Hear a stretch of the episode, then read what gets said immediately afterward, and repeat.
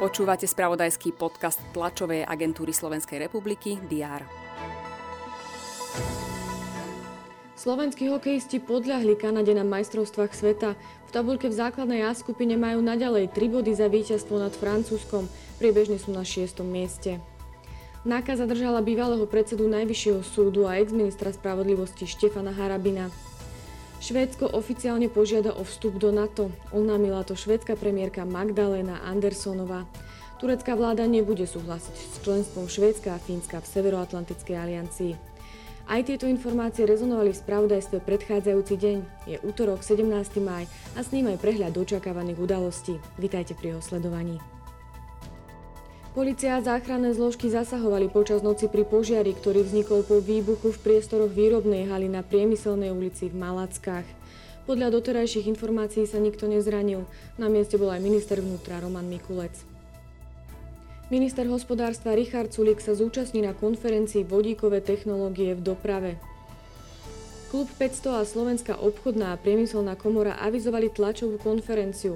Vláde chcú adresovať výzvu na zabezpečenie dodávok plynu aj po 20. máji. Nadácia Zastavme korupciu bude informovať o výsledkoch prieskumu o vnímaní neetického správania na školách. Predstaviť má projekt, ktorý pomôže stredným školám formovať zo študentov čestných a férových ľudí. Šéf slovenskej diplomácie Ivan Korčok bude na tlačovej konferencii hovoriť o vstupe Fínska a Švédska do NATO. Informovať bude o faktoch a súvislostiach. Naplánovaný je briefing Slovenskej lekárnickej komory. Témou bude očkovanie v lekárniach. Briefing sa uskutoční po okrúhlom stole k tejto téme. Fínsky prezident Sauli Niinisto pricestuje na návštevu Švédska, kde sa stretne s kráľom Karolom XVI Gustavom a členmi vlády. Nová maďarská prezidentka Katalín Nováková navštívi Varšavu, stretne sa so svojím poľským náprotivkom Andrzejom Dudom. V Nemecku pokračuje proces s Jozefom Šucom, 101-ročným bývalým dozorcom v nacistickom koncentračnom tábore, kde pravdepodobne o posledný pojednávací deň.